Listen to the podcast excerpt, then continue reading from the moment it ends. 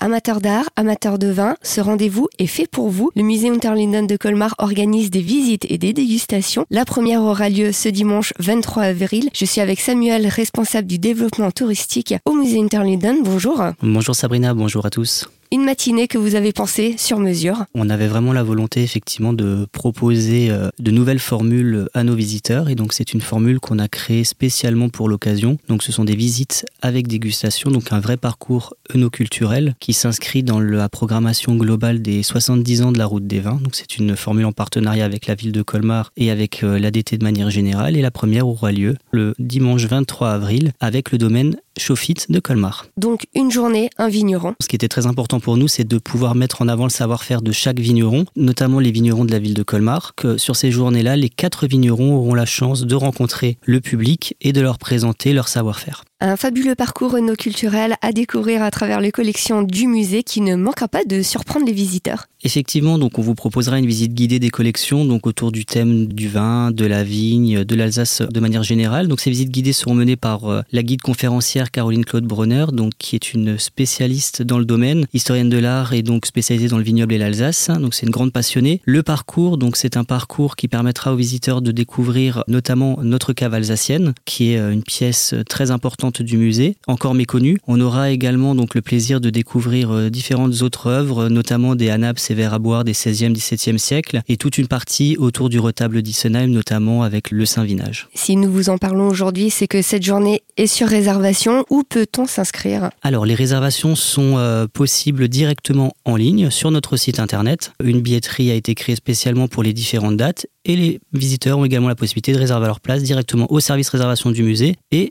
au comptoir de la billetterie au musée directement. Et je rappelle, l'abus d'alcool est dangereux pour la santé.